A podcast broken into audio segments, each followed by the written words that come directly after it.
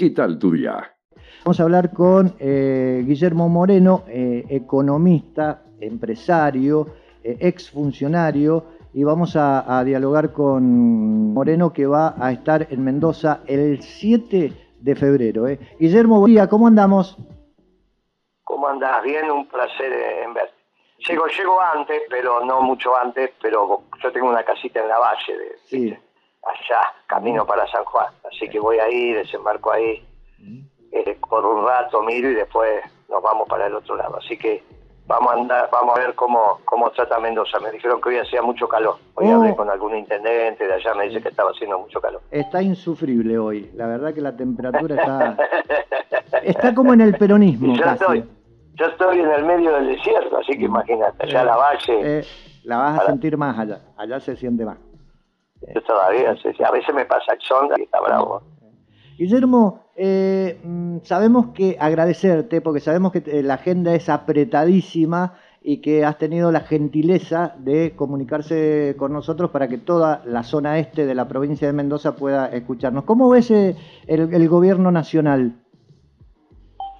Mira, lo veo muy complicado. El presidente es un anarcocapitalista. Él en la elección sacó 30% de votos, en la opción que fue el balotaje sacó 56, tiene legitimidad y los votos cumplió con la constitución, tiene legalidad. Pero el anarcocapitalismo no es la verdad. Eh, lamentablemente el gobierno anterior lo comparó con Martínez de Oz y se unió bárbaro, porque lo único que consiguió con eso fue que los militares lo votaran.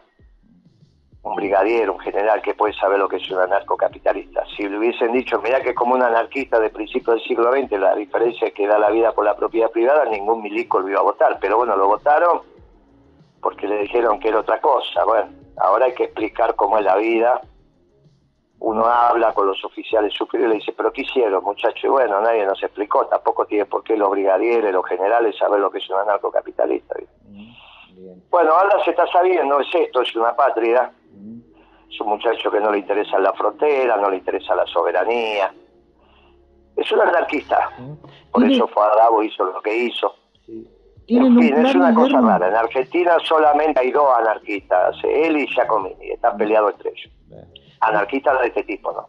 Guillermo, ¿lo ves que tienen un plan, un proyecto o es eh, una prueba piloto? Mira, en el mundo no hay ninguna experiencia, ni siquiera de un concejal. Acá Dios nos exige demasiado y, y a un pueblo extraordinario siempre le pide más y puso un presidente. Cuando el mundo va para el nacionalismo, acá en la Argentina tenemos un anarquista.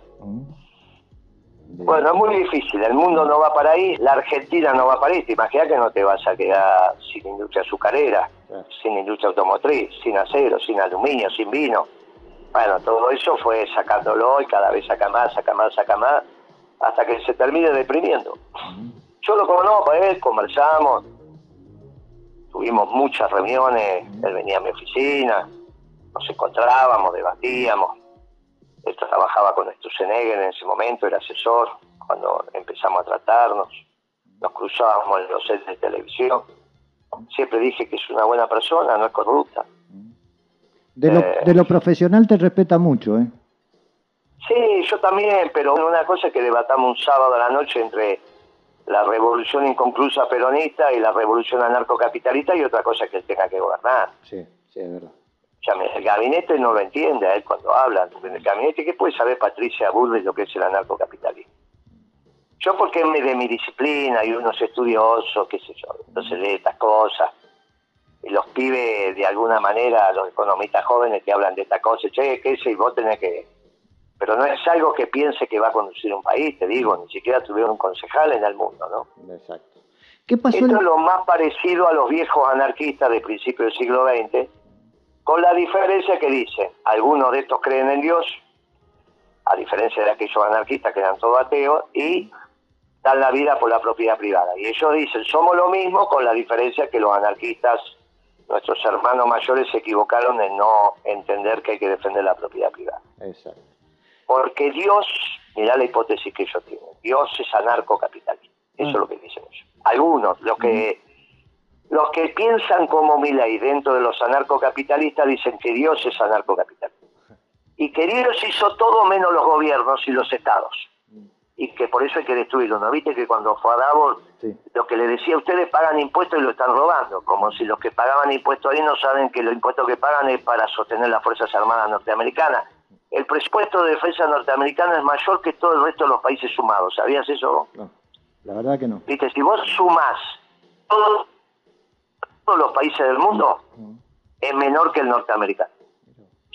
Estados Unidos es el 25% del PBI mundial, muchachos. Tiene un tiene un presupuesto de defensa que pega el, el blanqueado, ¿eh? El Hola. Guillermo, ¿qué pasó el 24 de enero? ¿Hay un antes y un después en el peronismo?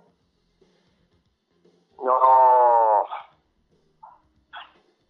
Hay un antes, sí, sí, sí. Después del 7 de, Vos me estás hablando del 24 de enero, porque justo se cortó la fecha. Sí, del 24 de enero del paro nacional. Hay un antes y un después, sí, hay un antes y un después, sí, sí, hay un antes y un después.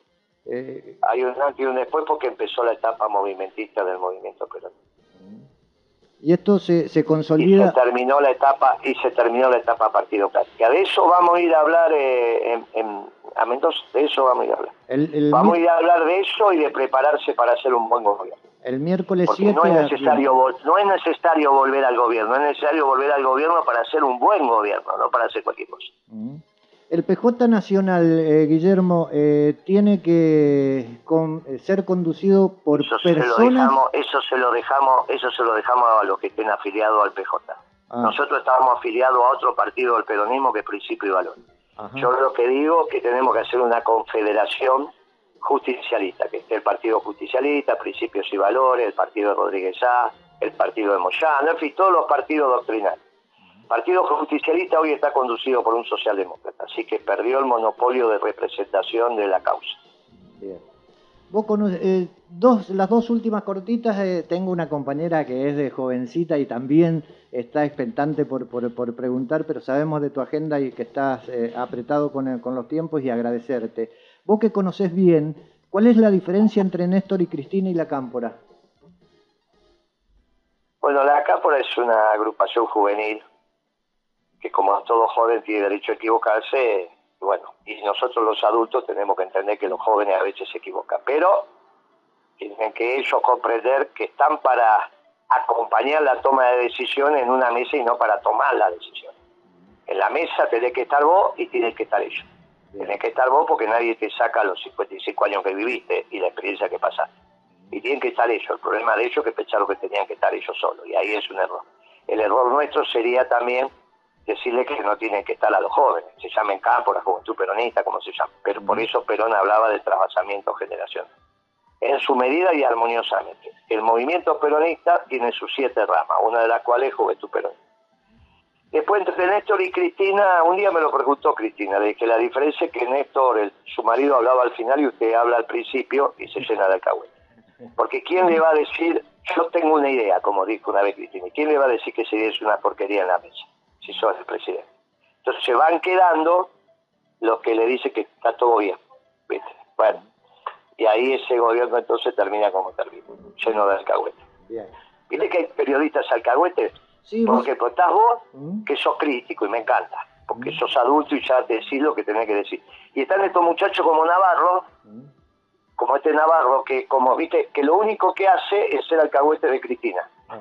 Y ellos al final terminan pensando le va bien en la vida porque se llenan de plata, pero no sirve para nada. Después el gobierno termina fracasando, como fracasó el de Alberto y de Cristina. Bueno, ahora hay que remontar. Ahora, en la mesa del peronista del peronismo hay lugar para todo, una mesa muy grande, pero especialmente hay lugar para los veteranos, porque precisan, ¿no? porque son los que tienen la memoria histórica de cómo funcionaba el movimiento cuando el movimiento tenía una historia movimentista y el partido era simplemente la herramienta electoral lamentablemente en este siglo cada vez nos parecemos más los radicales, que solamente se habla del partido. Entonces esa es la etapa partidocrática del peronismo que por suerte terminó el 24 de enero. Y vamos a Mendoza para hablar de la reorganización del movimiento peronista, con una cantidad de partidos que hay, porque en estos años se fueron haciendo partidos peronistas que nos tenemos que organizar para armar una confederación justicialista. Y esa sería la herramienta electoral del movimiento peronista. De eso vamos a ir a hablar. Perfecto. Y sobre todo vamos a ir a hablar de que cuando volvamos al gobierno, no es para volver al gobierno simplemente, es para hacer un gran gobierno. Porque el gobierno es un medio para un fin, y el fin es la felicidad del pueblo y la grandeza de la patria. No, primero ganamos y después vemos, como fue en el 19. Primero ganemos, después vemos. No, no es así. Porque una vez que viste, fue Alberto y después vino Milán. Mirá qué gracioso. Guillermo, la última y agradecerte porque no puedo eh, quitarle eh, la oportunidad a una chica de 22 años que está haciendo micrófono junto a nosotros y eh, que te pregunte. A ver. Guillermo, buen día, qué placer tenerte con nosotros. María Cristina te, te, saluda. Y bueno, respecto a lo que estás diciendo, hay una frase que resuena mucho dentro del movimiento y es que nos sobran alcahuetes y nos faltan revolucionarios, ¿no? Sabes que se corta, no sé que lo que nos sobran alcahuete se cortó cuando me dijiste tu nombre y se cortó cuando nos, nos sobran alcahuete y no sé qué. Nos faltan revolucionarios. Nos faltan revolucionarios. Ah, claro, sí, claro, claro, La pregunta, la pregunta es la diferencia fundamental. Pero me lo preguntó Cristina, ¿eh? por eso digo, ¿cuál es la diferencia? Él hablaba al final, él dejaba que los caballos trotaran y después tomaba una decisión. Ahora, cuando usted habla al principio, el primero que hace que tiene y que no es así la vida. El presidente no está para que le digan qué idea extraordinaria tiene. El presidente está para escuchar las ideas de los demás y elegir la mejor. No para estar teniendo idea. El presidente, vos te pensás que el presidente sabe de economía, de medicina, de relaciones. El presidente sabe tomar decisiones cuando escucha elegir la mejor. Si no, es para que tiene un gabinete. Exacto. Bien, pero después se empezó a pensar que sabían de todo, sabía de arquitectura, de economía, de esto. Uh, muchachos, Ridículo, ridículo. Pero bueno, ya terminó esa etapa y vamos por la reorganización del movimiento peronista. Nos vemos. Nos vemos ahora la, en, las próximas, en los próximos días. El 7 nos vemos, Guillermo. Abrazo grande. Y sobre todo convocar, vos amigos, sí. convocar a los veteranos, ¿eh? Mm. Porque no les podemos dejar a los pibes un país este desastre. Así que convoquemos a los veteranos porque le vamos a decir a los pibes, antes que nos terminemos en el último don de Dios, vos le tenés que transmitir cómo era que funcionaba el movimiento peronista. ¿Viste cómo aprendiste a comer? Sí. Tus papás. Bueno, esto es lo mismo. Esto, si no le explican a los veteranos cómo es que funcionaba el movimiento peronista, ¿cómo van a hacer para entender? Y eso se tiene que quedar con las banderas cuando nosotros no vayamos. Perfecto, perfecto. El 7 nos vemos, Guillermo. Gracias por tu tiempo, muy amable. Gracias, señorita. Nos vemos, compañera. Hasta luego. ¿Qué tal tu día?